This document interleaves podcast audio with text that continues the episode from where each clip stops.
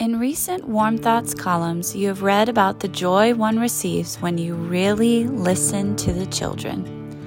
Their words of wisdom not only surprise us, but their thoughts jog our minds to higher levels of understanding, for they are our master teachers. I was so pleased to learn that our governor signed a proclamation encouraging us to find a child to read to on March 2nd. This date is America's Read to Kids Day. It is hoped that all states will become aware how important it is to read to the children. This is a nationwide campaign to encourage reading.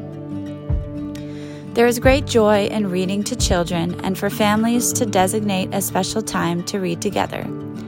It encourages children to create their own stories and also develop critical thinking about the stories they read or are being read to them. Listening to their creative thoughts helps us in celebrating special time together.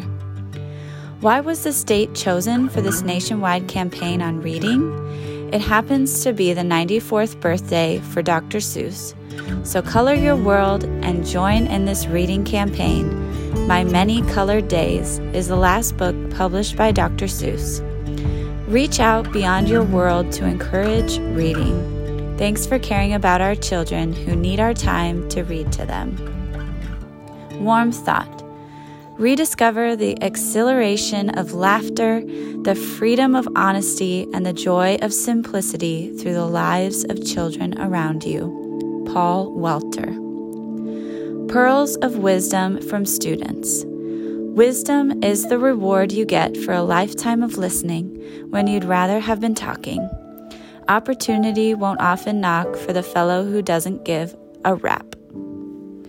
From the mailbag Recipe for Life. Take two heaping cups of patience, one heartful of love, two handfuls of generosity, dash of laughter, one headful of understanding, sprinkle generously with kindness, add plenty of faith and mix well, spread over a period of a lifetime Serve to everyone you meet. Celebrate life by reading to the children. Warm Thoughts from the Little Home on the Prairie Over a Cup of Tea by Louetta G. Werner.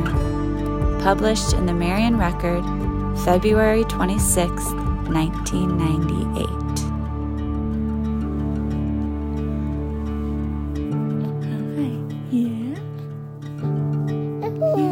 say something?